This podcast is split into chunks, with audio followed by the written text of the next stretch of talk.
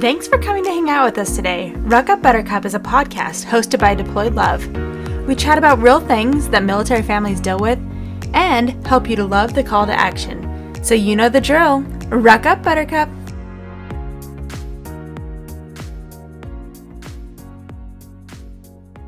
Hey everybody, welcome back to the podcast. I'm Sabrina and I'm here with the co-host Ashley.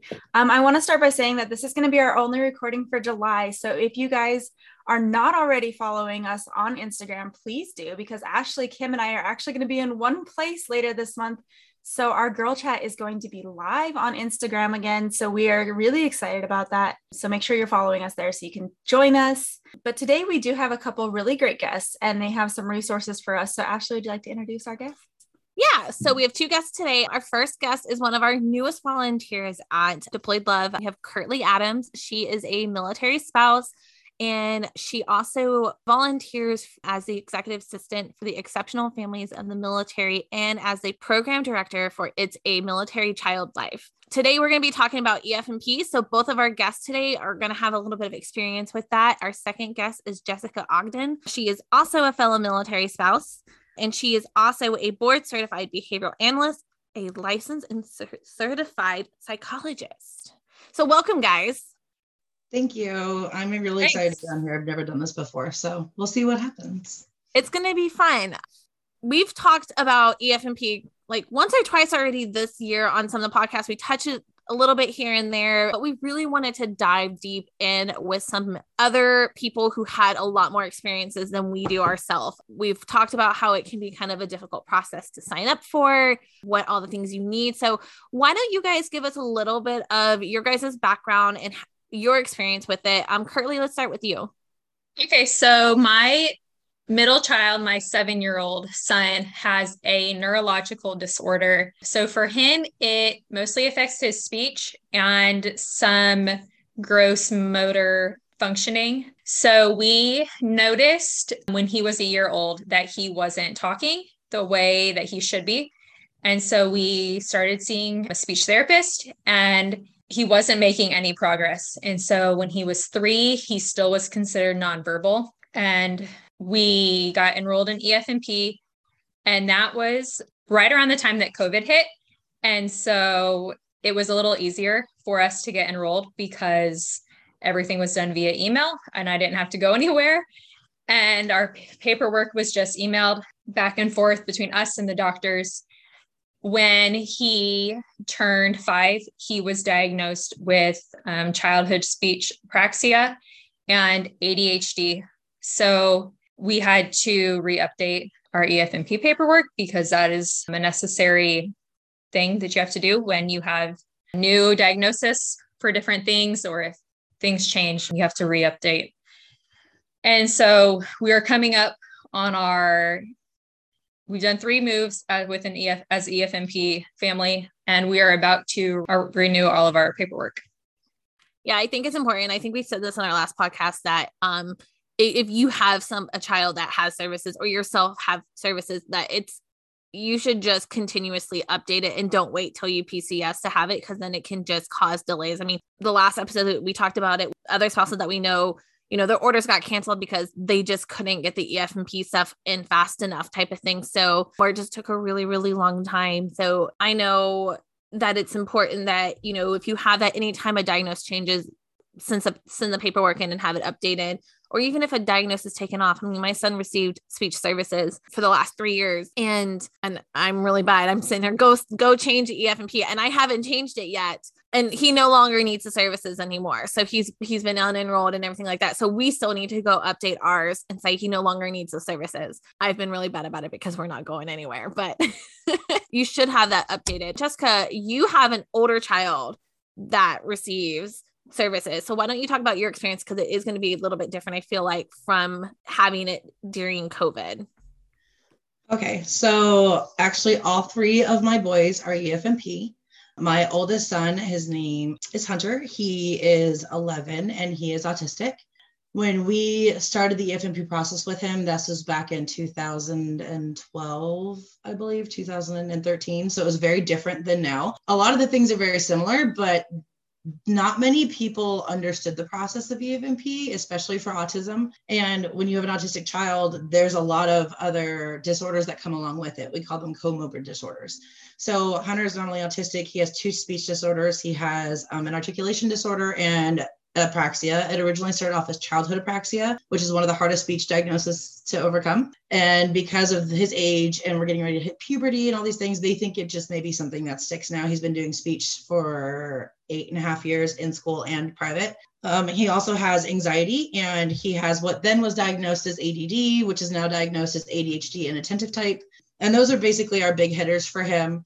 EFMP did really didn't register for us. Like we knew we had to do it and we didn't really understand why. And i think that's one of the big things is families are told hey here's this worksheet and if you have any of these things call this number and register. But no one's told why and when you're in you know the depths of having a diagnosis for your child or for yourself the last thing you want to do is call some government line and have to deal with waiting on hold with the horrible music hope they transfer you to the right person so you don't have to call and get on hold again when you, especially when you don't understand why you're doing it. So i think that's that's kind of my little thing that i learned with hunter was learning what the program's for and why it's important to do it and then when Carter came along, Carter was born with congenital cytomegalovirus, congenital CMV, which caused bilateral high frequency hearing loss.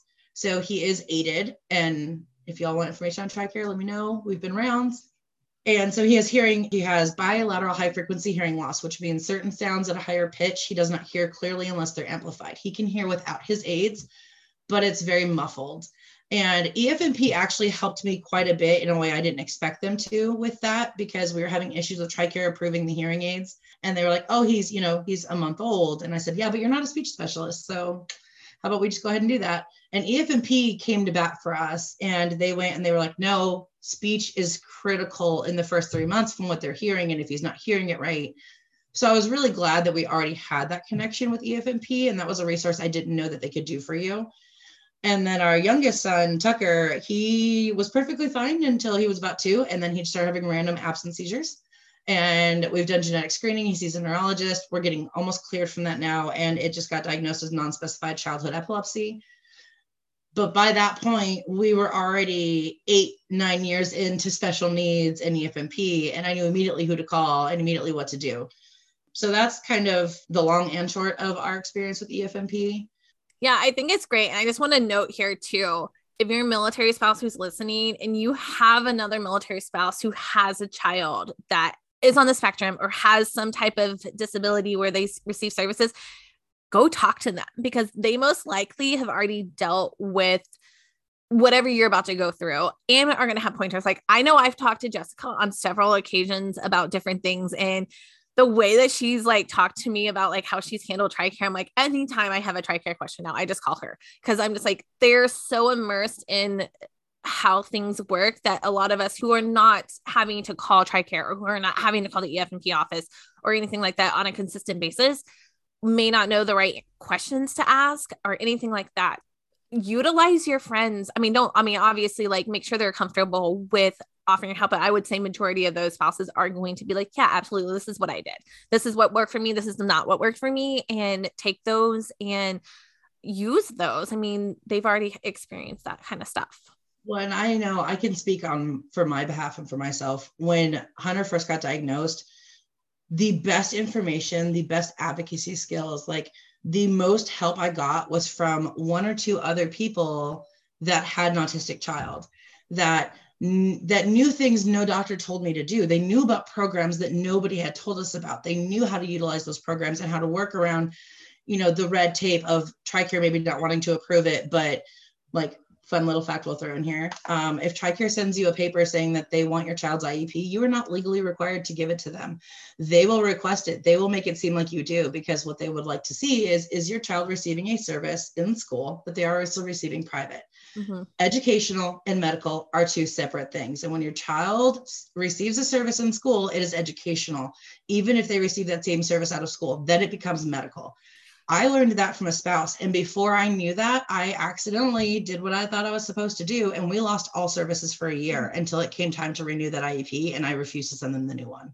I almost did the same thing with Devlin. Those are the things you learn from the people who have learned it the hard way, gone through it, done it. Most providers, to mostly to no fault of their own, they just don't think to tell you all that nitty gritty stuff. You're not going to get the nitty gritty that makes your day to day work in special needs from your doctors. You're going to get it from your friends. You're going to get it from your community. You're going to get it from those resources.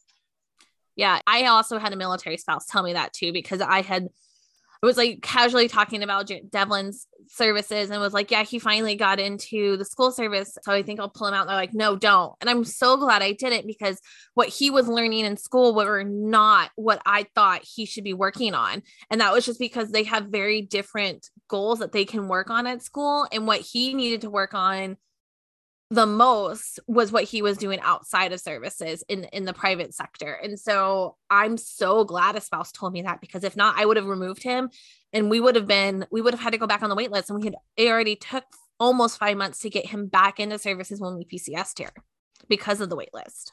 Well and a lot of what they teach them in schools is it goes hand in hand with what they're learning independently and they're learning in the private sector so with Hunter, he was learning more of the basic skills of speech, the fine motor part using. So with apraxia, you pretty much have a disconnect between your brain and your mouth. You hear it, you know how you want to say it, your mouth doesn't say it right. So we were learning skills to kind of overcome that in the private speech, but then at school we were learning how to actually put that into play. Mm-hmm. So it's important if you're able to to do both, to not pull one or the other because they do feed off each other because like you said they are so different, but they do commingle. Yeah. They do. Like Devlin was working on like L blends and like those type of things but then at work at the private sector because devlin did a lot of he would drop the first and last syllable of words. So you would only get especially if he was talking in a sentence. So it was like slowing him down and adding each syllable like together at one time. And that's where he like really needed to focus on and yeah listen to the spouses because they'll save you a lot of headache. So we talked, we've learned about your guys' experience. Let's kind of talk about like some of your guys' top number like suggestions on how to work the EFMP process. Like where should a family start? What like what are your top couple questions that you think people should be asking that they may not know of? I know it's really simple, like you, you know, we have said like, you know, it's a form if you say any of these you should should call type of thing, but like it's you know a lot of people don't know like it's every family member like you know every family family member is supposed to be enrolled in it whether you're receiving services or not which you know some families don't know that they don't know that until they go to like oconus like i didn't know anything about efmp until we had orders to alaska I didn't realize that we should have been enrolled. So then it was kind of difficult for us because I had a situational depression. You know, I lost three grandparents in a year. Jeremy deployed. We had to cancel our wedding. And I just, just had like about and then like it was so hard to get that because it was on my doctor's notes. It was so hard to be like oh i'm fine. Like i can go to alaska. Like i'm not going to be suicidal. I'm not going to be anything like that. And i wasn't suicidal or anything. I just took medication and went to therapy. And so knowing that making sure you get paperwork from the doctor that says, okay, we're good. You no longer need services, making sure you document those, even if you don't enroll yourself right away into EFMP. So you're not backtracking type of thing. So, what are some of your guys' top tips? First, if you have a family member or a child who gets any services, like the first, like easiest thing to do is fill out the screener. If you say, if you answer like yes on one of them, it's worth going to the EFMP office and saying like, "Hey, I took the screener. I, you know, answered yes to one of them. Do I need to be enrolled?" Because so like our daughter has sees a pediatric um, ophthalmologist because she had when she was really young, she had an eye that turned, um, but she doesn't need to be enrolled in EFMP because she doesn't receive services anymore. And at the time, it wasn't necessary. EFMP said she doesn't need to be enrolled, and it you know, after a couple years, we were at one duty station, we were done, we moved on. But most of the time, if you have services of any kind, you have to be enrolled in EFMP. So going and talking to them is like the most helpful. And asking Echo is a huge benefit that a lot of people don't know about.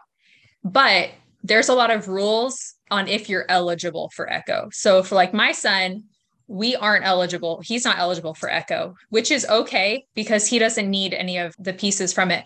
But because of my volunteer position with EFM, we meet families who are they qualify for Echo and they have no idea about it and they should have known about it years ago. And so Can you they explain a little bit more like what Echo is. Yeah, say I've never. I have no idea Okay. what that is either. So I'm learning Because something. Echo today. was a lifesaver for us. So Echo is it is designed to be the military's version of state Medicaid because military we can some families can qualify for Medicaid through the state that they're stationed in through a medical waiver. However, the medical waiver wait time can be years long. So for some states we're talking like 10 years that it's for them to get a slot. But for military, that's not possible to wait 10 years unless you're only at that duty station. So Echo was designed to take over what they would get from Medicaid. However, because it is a military designed program, there are flaws with it, same as EFMP. Also, EFMP is Congress mandated. It is not an optional program to be enrolled in. So if you qualify, you have to be enrolled in it because and I've I've never seen it happen, but the soldier, the service member can get in trouble for not. It is possible. I've seen it. Yeah, I've also known someone who did not enroll and then come to find out that they PCS in place and it was not good for the soldier. So Yeah. the situation where we saw it was they got overseas orders. They said there was no issue. They said they had no medical. They didn't want to enroll in it. They had heard bad rumors about it before, so they didn't want it to like stop their career because it's what everybody thinks is you enroll in EFMP and it, it deadlines your career. And they went overseas and services weren't met. Services couldn't be met. Situations couldn't be handled. There ended up being a huge issue within the family, and the soldier ended up getting kicked out, and he got in a lot of trouble and had to pay back a lot of money because they PCSed under false pretenses. So they knew that this was not a move that they should have made, and because they were not enrolled and they were supposed to be, they like they owed tens of thousands of dollars by the time it was all said and done. So it's not a situation you want to be in. Can get the medical need you need. Like if you have a blood disorder or if you have i mean there's so many different things that could be life threatening that if you go to a small i mean if you go to fairbanks alaska you may not be able to get any of the services that you need. You may not be able to get the medication. You may not be able to get anything that you need that could potentially save your life. So like you have to make sure that If you are at those bases stationed already and have a kid where something like this comes up and it becomes an issue, how does the military handle that then if you, they don't have the services where you're already at? You'll enroll in EFMP and then they will move you to mm-hmm. a duty Well, station okay. that Yeah. has the services. And that's why it's important to compassionate keep reassignment also it's like worth noting people will get unaccompanied orders to a, this place some families will move if you do that and you're like i can't get services especially for overseas ones there the military is not required to move you back because you did that on your own But you won't And even get just- covered in TRICARE, right? If you move to a location that you are not supposed to be and you're not, can you get covered by TRICARE? So They're- it's based off your sponsor's orders. Mm, So it's Okay. one of those like dicey, blurred lines where technically you shouldn't be because there should be accompaniment orders for an overseas location. Sometimes people fall through the cracks and they're able to still get it. But like Kirtley was saying, at the end of the day, if you get somewhere and you knew that like it was unaccompanied and you chose to go anyways, you know, you'll see spouses move to Korea and they're like, oh, I'm still going to go. Korea is the biggest one I've seen mhm. um, and they get there and they're not getting services or all of a sudden they need to see the specialist that they forgot and they didn't clear it beforehand not only is it on you financially to make sure that that happens but if you need to come back they're not going to pay to fly you back they're not Mhm. going to pay for any of that it's all on you financially and if it starts to rock the boat in your service member's career that's when that stuff starts to pop up and that's that dicey game that you play Yeah. Yeah. I've seen a lot with Alaska. Alaska's a, is a spot where I see where, because especially anything with behavioral health, they, they really do avoid sending anyone that has severe behavioral health um, issues up there. And so I've, I've seen a lot of spouses who were not accompanied to move up there type of thing. Um, like, I mean, send us to Alaska before we came back here the second time to Fort Bragg. And I just laughed in EFMP. Like that's my favorite saying is when they try to send us somewhere, I just laugh in EFMP because between the 11 specialists that we don't even see all the time, like I know we have a lot of doctors and I know we have a lot of special needs, but when you get it managed, it's not so overwhelming. There are certain doctors that we see once a month, mostly behavioral health. There are certain doctors we see once a quarter. Um, we're down to neurology like once every six months to a year. So I know it sounds like a lot, but I promise it's really not once you get it managed. But it doesn't matter. You have to have those services met. And that's why EFMP is so important. So, and, and back to what she said about ECHO, ECHO stands for Extended Care Health Options and it's an extra enrollment that you do. It's very easy. If you go through your EFMP, you can get a case manager through EFMP that can help walk you through all that. Back when Hunter first got diagnosed with autism, it, we did ABA, we did applied behavioral analyst therapies, and it was in home therapy. TRICARE did not cover that. Back then, ECHO covered that. So, based off your rank, you would enroll in ECHO. Everybody could enroll in ECHO, but what you got was dependent on what you qualified for with your diagnoses. So with Hunter, we qualified for pull-ups because it was really hard to potty train him for a really long time. He didn't potty train until he was four. They would deliver a pallet of pull-ups to my house. We have sensory processing issues when it comes to food. He has a hard time eating it. He'll try, but his body will physically reject textures. They would deliver pallets, plural. One time we had four pallets of Pediasure and the way the echo i don't know if it still works that way you would have more updated information on that one Kirtley but back then it was based off your rank you paid a one month copay and it covered all services you received so when my husband was an e5 we paid $25 a month and that covered his day-to-day aba it covered his pull-ups it covered his pediasure when we needed a weighted blanket or a compression vest it covered all of those items weighted silverware to help with fine motor skills i mean it literally blew my mind i had no idea that that was even an option and i found out again from another spouse. I didn't find out from providers. I found out from a spouse back then. So I think Echo is a great program. I know they've changed it a lot. There's a lot, especially within autism. Um, but Echo is a really great option that most families don't real about, realize and know about if they haven't been told or they hear it again like EFMP, but they don't know what it is ever heard of Echo, and I have been a advisor, an SFRG advisor for almost Jeremy's entire career. For almost, almost, he's been in for 15 years, and I would say about 12 of those years I've been involved. I've worked with other organizations, and I've never heard of Echo, and that's amazing because that's a great resource, especially for your families that need that stuff. Because that stuff is expensive. Like if you wrote down like the cost of all that stuff, especially for a young military family that already is struggling paycheck to paycheck, that's an amazing resource. Because a lot of times, like, you know, a lot of military spouses will just go get a job so that they can have insurance through their work to help offset some of those costs, but some of those things aren't even covered through them as well. So that's a really cool program. I'm, I learned something new today. I know. I, I know it was very beneficial for us because I owned my own practice at the time and I was making two to three times what my husband did as an E5 deployed. And because of the nature of the military, when Hunter got diagnosed, if someone had to stay home, he wasn't an option. Mm-hmm. So I had to quit and stay home. So we went essentially from three or four incomes down to one. And that was very drastic. But we really didn't have a choice. Someone had to take him to these appointments. Someone had to, and, and when you're going in for specialty appointments, you don't you don't not take the first one they give you and risk being on a wait list. You you take that first one. So very early on, it made more sense for us, for me to stay home. And finding out about Echo, they send you a thing like your little your little billing. It, this is not a bill; it's an explanation of benefits. So I have it somewhere. I tried to find it, Ash, before I joined on. Our first month with Hunter with Echo, we paid twenty five dollars for our our copay deductible, and we got over thirty six thousand dollars in things. It, That's like, amazing. Blew my mind. It was yeah. insane, and it's rank specific, which is nice because uh, I, I don't know if it's the same or not, but back then and up until a couple years ago, each rank that you go up, it only adds five dollars to your copay. It's so it's still manageable. Economically increased. It's just an extra five dollars a month with each rank increase. So I think that's really nice too.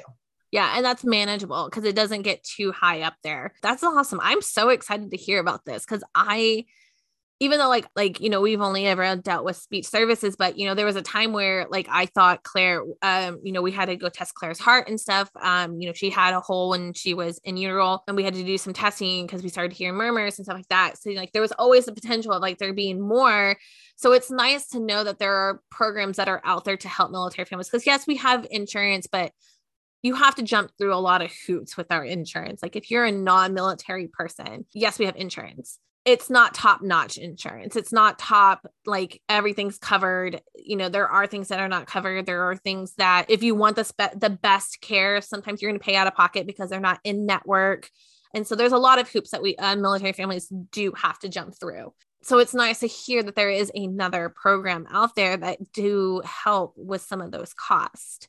Kirtley, did you have anything you wanted to add um, about the ECHO program on top of what Jess said? No, I she said everything. Um, it's changed a little bit, like in the last few years, but it's still this like pretty much the exact same. And it covers too, like my son uses a communication device. So he uses an iPad and he can press pictures and it says a word for him. Some people get that covered through Echo. We got ours through TRICARE because TRICARE will cover it, but it covers stuff like really random things. But, you know, most of the time it's like Pediasure, formula, pull ups, diapers, like anything that is like medically necessary. So when I say formula, I mean like the specialty formula that you can't buy at the grocery store. So I have I have a very dear friend who has triplets and they were born at 26 weeks and they are on a very specialty formula. So imagine feeding three triplets on formula. Formula that is insane. But Echo covers their formula for their girls. And he just graduated basic. And so they are like very junior enlisted. And so for them, that would not be feasible outside of having TRICARE and Echo. So just to clarify, the Echo to get on Echo, you have to be on EFMP first, or is it? Depending on your branch of military. Because National Guard, National Guard cannot be on EFMP unless they meet the requirements for EFMP, but they can ha- be on ECHO. For active duty Army, um, you do have to be, and that's the only one I can speak on, is you do have to be enrolled in EFMP. And then you, a lot of people don't realize too, for EFMP, you can request a case manager. You're supposed to be given a case manager. Sometimes you do, sometimes you don't. I recommend everybody, I don't care what you sign up on EFMP for. If you sign up because you have seasonal asthmatic bronchitis, I'm raising my hand. I get that randomness only in North Carolina. Do I get that? Request a case manager. They can help you with all of these other little things that maybe someone else that maybe you don't have resources and other people that you can talk to about it. Maybe you don't have other parents that you can talk to about what's going on. Maybe you just moved and you got a new diagnosis and you don't know anybody that's when you use those case managers. Those EFMP case managers are absolutely there for those ins and outs. See, I didn't even know you could request a case manager. Mm-hmm. So that's you can request a case manager. Information. You can request a case manager for anything medical. At any clinic you go to, you can request a case manager. It doesn't matter if it's something simple or not. You may have to fight a little bit harder to get it if you're at a small clinic and it's not a super huge issue. You can always request a case manager when it comes to EFMP, medical, echo, you should be given one with echo. It shouldn't be an option. At least it didn't used to be. You automatically got assigned somebody. But yeah you can always request a case manager for someone that works in that program in that facility that specializes with giving you those ins and outs and those nitty gritty things especially if you don't have that village yet. Yeah. So what's really important too, because I know like the last time I enrolled in EFMP was probably when we went from I don't even remember if we did this from Alaska to Texas. No, we had to because Devlin was in speech services, I guess. When I initially rolled, I didn't really necessarily go onto Facebook and ask those questions. Like nowadays, you see a lot of people asking, like, how what questions should I ask or what should I do that? Like that's a great resource.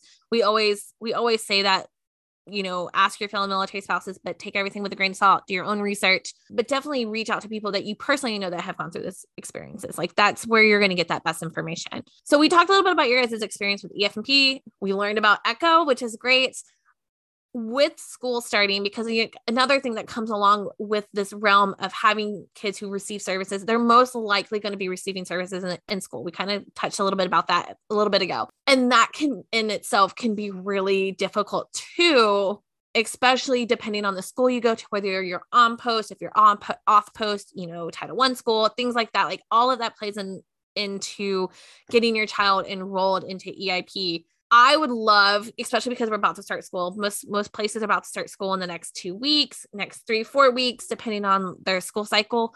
What are some tips that you have for families that have kids who who have not been enrolled yet and need to be enrolled, or making sure that they get the services that they need in school? The best thing we did was hire an advocate. to come attend our IEPs with us. Our advocate is my son's tutor. She is a she was a teacher um, for several years, and that for us was like the biggest game changer. So he started kindergarten two years ago, and we were stationed at Bragg, and we moved over the summer between his kindergarten and first grade year. And because he was virtual his kindergarten year, his IEP was like sketchy at best. And I didn't know anything about like what to include in his IEP. He had a medical diagnosis. They looked at it, they were like, oh, he's going to get these like speech services because he didn't qualify for anything else. Like that was the extent of his IEP. So he we moved here to Benning and we did the like reeval. He they like checked him out. We did all the paperwork. We had a new IEP meeting and they were like, well, we need to add like these few things. So the end of last school year, he's repeating first grade this year. And we knew that going in. He is very, very young for his grade and age. His birthday was this week, and we start school in two weeks. So he just barely turned seven. And I was like, he is not going to second grade. Like, I will like absolutely refuse. And thankfully, his teachers and therapists and everybody kind of went to bat against the school district and said like we all agree he could benefit because a lot of school districts don't like to retain they don't like to retain students at all they definitely don't like to retain kiddos on ieps there's actually legal reasons for that i'll touch on it if you yeah. want me to so we had gotten a tutor because he wasn't reading it but he was still really young so i wasn't worried about it but we got a tutor and she was like do you want me to attend his iep meeting with you i said sure okay like i don't i don't know what you're going to do but go for it. And she went in there and she's like, these are all the things. She came with like 30 things. I was like, he has like four accommodations right now. What is changing between the four and the 30 that you want? And we got them all. And now I know. And it was like everything. It was giving him 30 minute, like every 30 minutes, he gets a break. And they're like, well, we do that in class anyways. And she's like, no, it has to be written in his IEP because if we are, if we were to move over the summer and he goes to a new school, it doesn't matter that his previous school gave breaks after 30 minutes. If his new school doesn't do that and it's not written in his IEP, they don't have to do those accommodations. So it's important to get every single detail in their IEPs. Mm-hmm. Where's the best place to find an advocate like that? Is that are, like are you looking for organizations specific to their disorders or the advocate we found we got lucky because it was his tutor but I'm in like other Facebook groups, and the best place that I've always seen people ask is Facebook or asking your like friends who have kids who have IEPs. They tend I'm to know resources. A licensed IEP advocate. I get hired to go into IEPs and advocate. I do a lot like what you were saying your son's tutor does. I've gone into meetings with middle schools for IEPs and they're giving this parent, you know, oh, well, they're in middle school. And I'm like, nope. And I, I like to coach my parents and and teach you guys and and show you guys like this is why this is what you want you have like if you know the laws and you know the regulations there there's nowhere to fight on that so like the retention thing due to idea which is the independent um, individuals with disabilities education act there's a fine line between retention now and the no child left behind so what that essentially caused was unless the child was already receiving services there's no reason you have to fight like heck to get them to be able to retain a grade unless they're going to be gaining services with that retention. So when you have especially a child that's already retaining services, it's very hard to do, but it is doable. We just did it with my oldest. He's doing fifth grade one more time and he has an ironclad IEP. But those are like the legal reasons why it's kind of hard and why a lot of people don't like to do it. As far as finding an advocate, you can Google us. So you can Google find an IEP advocate near me. And if they're licensed and they're trained and they're certified and they're legitimate, then I pay to have my name put out there. So I pay to have my name available whenever people look up these things through different websites. You can find someone that maybe doesn't do all that. And that doesn't mean that they're not they're not great. They could still be great. But that if you don't know people nearby you or you're not in a Facebook group, or if you do put it in the Facebook group and nobody is like, what do you mean we can hire an advocate? That's where I would go next. So I, I do it a lot for families. With the middle school one, they finally got sick of my nonsense because I don't back down. And I was like, I don't, I don't. I am a pit bull, man, like to a fault sometimes but I am passionate and I care so much because I know what a difference these things can make most importantly for the children, but also I want to make sure that we remember how important it is for the parents. There is such a high divorce rate amongst special needs families. There is especially military families. And there's also a correlation with high numbers of special needs families in the military. And it's because of the insurance. It's because of the programs that are available that you cannot easily find in other places. And, you know, Ashley, you talked about how we have insurance for the people that are, you know, civilian and don't really understand our insurance. And it's not always the greatest. The way I like to present it is TRICARE and I have a love hate relationship. Um, and when Carter needed his hearing aids, he needed molds the inside of the ear. They have to get redone every three months. They're growing. And they kept trying to deny it. So I set a timer on my phone and I called them at nine, noon, and three every day for two weeks. I called that claims department and I was not mean. I don't want that to come off like I'm, you know, you don't go in aggressive. I just call, hey, this is so and so. I'm just checking on the status of this claim. You know, if you get back to me, that's actually how I met my buddy Raymond over at Claims with Humana. I send him gift cards for the holidays. There's a lot of ways to do it, but we have a very usable insurance if you're willing and able to put a ton of work into it. Does that mean that you should have to? No, you shouldn't have to put that much work into it. And not everybody's able to. But if you are able to and you're willing to it opens up a lot of doors to get many other things covered that you would not find in many other civilian sectors if that makes sense. There is an educational efmp and there is a medical efmp and nobody told me this until i met a parent who'd been doing it for a minute okay so what's and, the difference so and so the whole point of the program with EFMP is to make sure that you're getting services provided for your family members as a service member that are needed, medical, mental health, all these different avenues. The educational one is to make sure that when you have school age children, you are not being sent somewhere that does not have the educational capabilities. And if you do get sent somewhere that does not have the educational capabilities, you then get school of choice you are then able to mm. prove I have this document, school cannot meet my needs. You can pursue the school to then pay for your child to be transferred to a different school once you've given them the opportunity to provide the needs and they say that they can't, then it is financially on them. Or you can appeal to the state if you're not living on base saying, we have an educational EFMP, needs aren't being met, I want school of choice. Interesting. So is it kind of the same type of process? If I think it's a lot easier. Honestly, I think the educational EFMP is worlds easier than the medical EFMP. You go to your child's school, you go to their IEP board, you go to their special needs department, whoever is in charge of those things to the school, their coordinator. Usually it's a vice principal is who's in charge of their special needs coordination. And you tell them, hey, I need an educational EFMP. If they don't know what it is, Google it. You can find the form, just Google military educational EFMP. It is a very short, sweet, simple form. You fill out the basics about your child, about your sponsor, or your sponsor fills it out. My husband's handwriting is illegible. I fill everything out. And then you have the school go through and they check what services they receive at school and what diagnoses that the school has from your medical records. And just that way it all lines up together.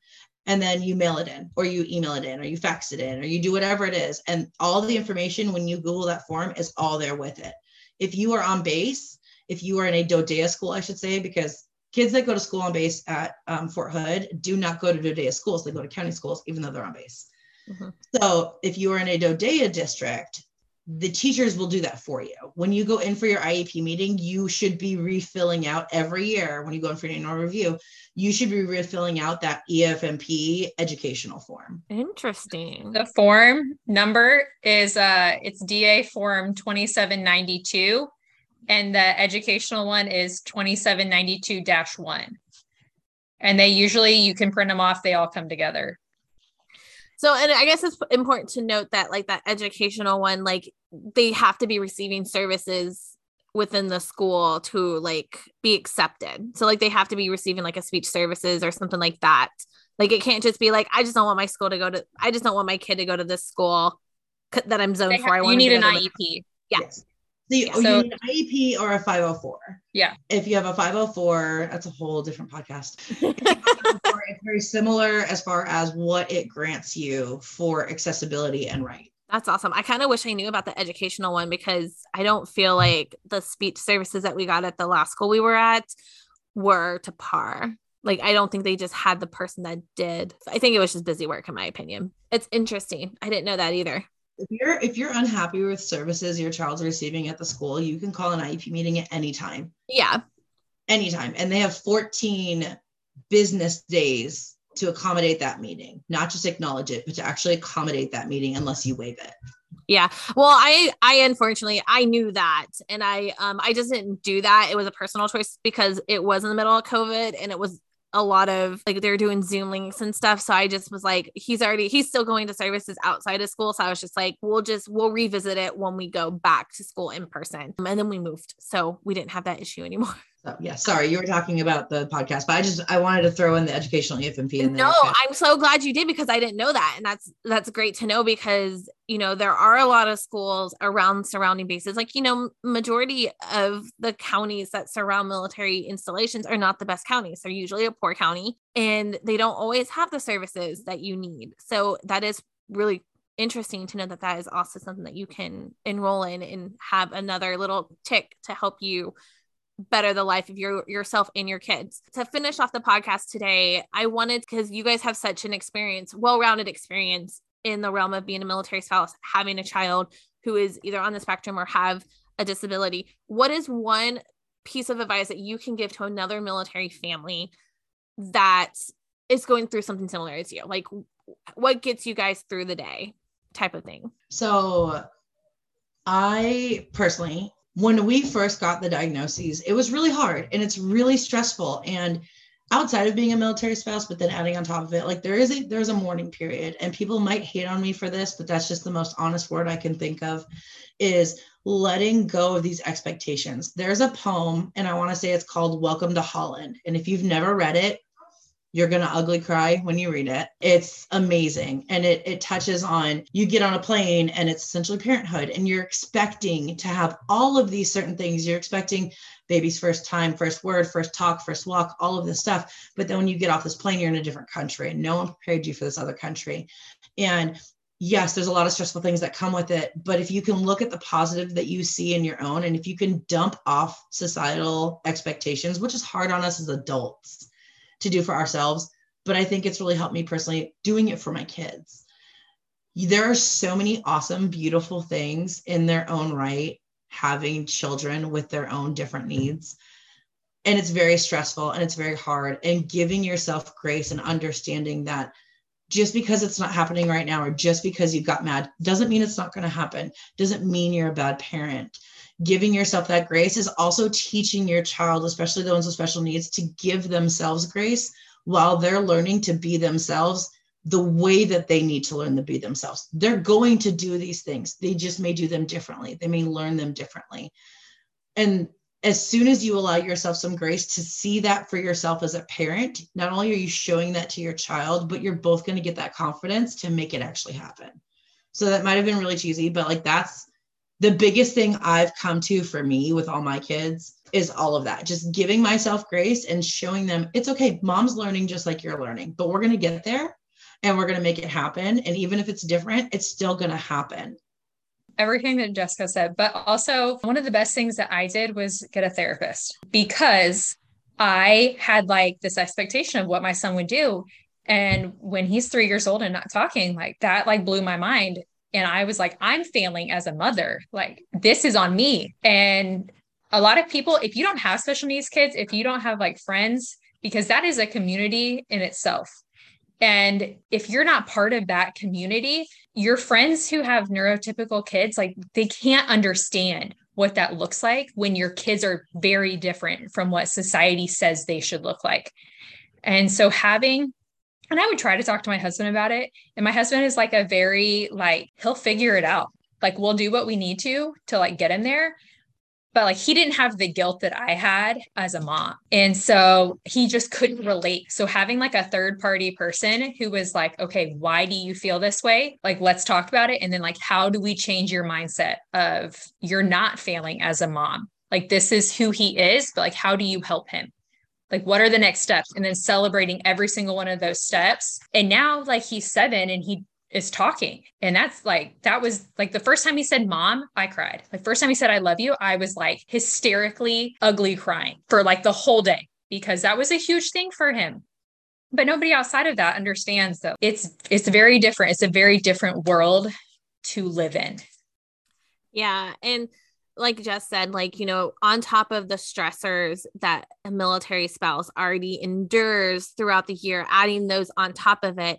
Um, I think we've said this several times on a lot of our episodes. Like we we highly encourage people to go go get a therapist, go get a counselor, talk to someone. Don't don't be in your feels by yourself because they're just going to fester and it doesn't help you and it doesn't help your soldier. So I'm an advocate for for behavioral health. Um, I wish that the services were a little bit widely more available to families at installations. They're there if you look for them. Um, like here at Fort Bragg, I have my favorite place. So if you're at Fort Bragg, shoot us a message. I will tell you where my favorite place to go to is. Talk to someone. Like there's no no one's gonna fault you for going to talk to a therapist. No one's going to say negative things. Like they're gonna be like, dang, like either A, I wish I was brave enough to do that or B, they're going to want the information on where you're going. So it's just a matter of taking those steps to better yourself. Because, you know, if you take care of yourself, you're going to be able to take better care of your kids, of your soldier, of your family.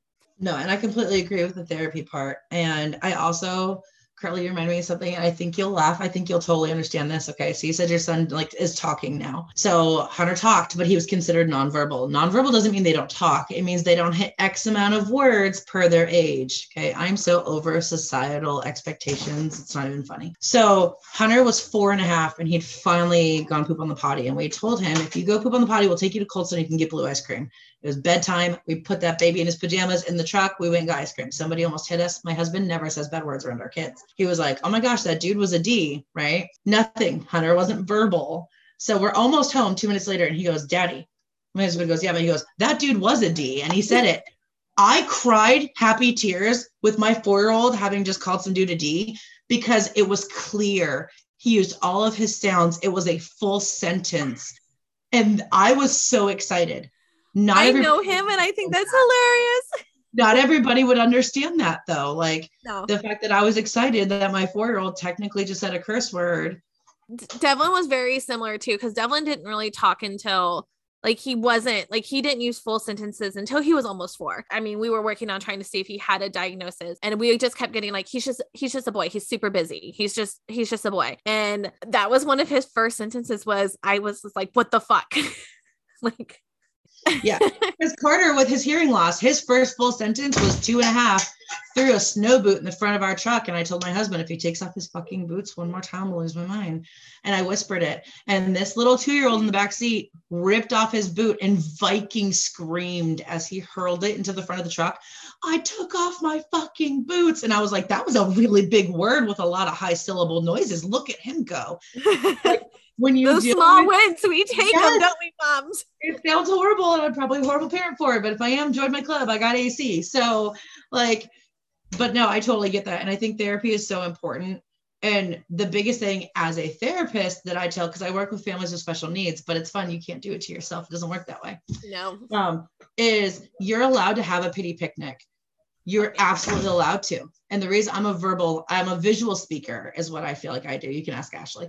Yeah. And you're, you're allowed to have a pity picnic. You're allowed to sit down. You're allowed to unpack your basket. You look at an item and you take care of that one item. You eat that one item. You figure out what it is with it. You sit in it. You do whatever. But then you have to pack it up and put it away for another time because always you get ants. And ants are the parts mentally that fester and they start to get where the depression now hits the caretaker and the parent and the other familial support. So I always say, hey man, you're allowed to have a pity picnic. You just can't like live in it unpack it, do what you got to do for a minute. We're going to pack it up. We'll get back to it later. You don't want ants.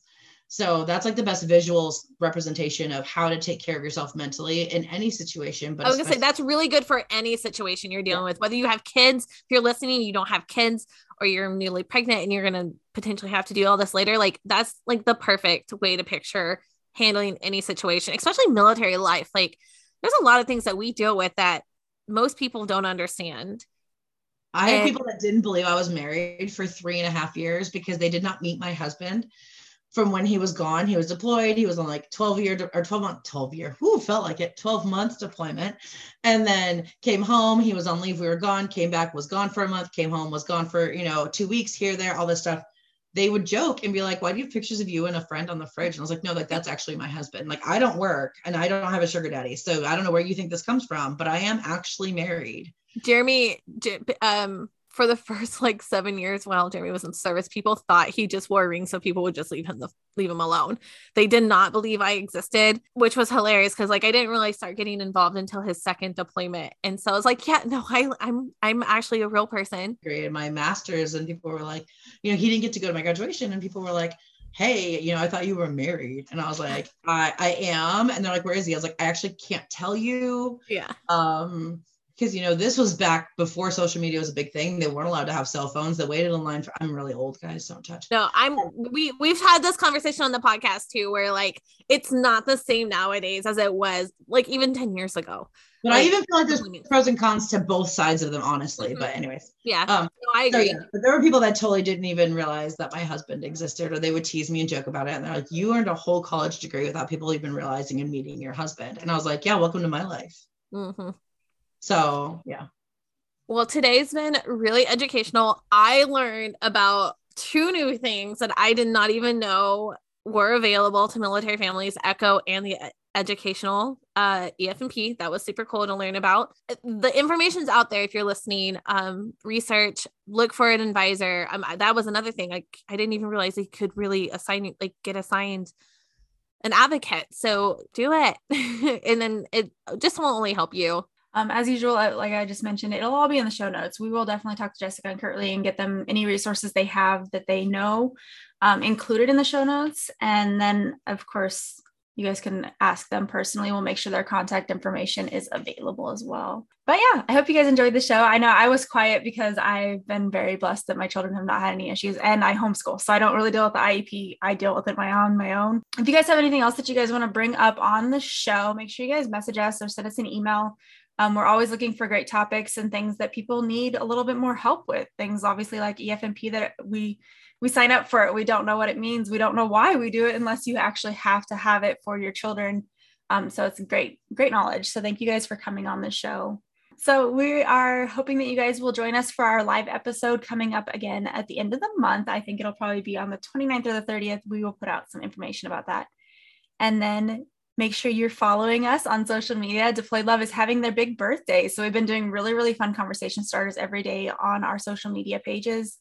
And we have a couple of our local branches are hosting birthday parties also coming up this month. So make sure you're keeping an eye out for that.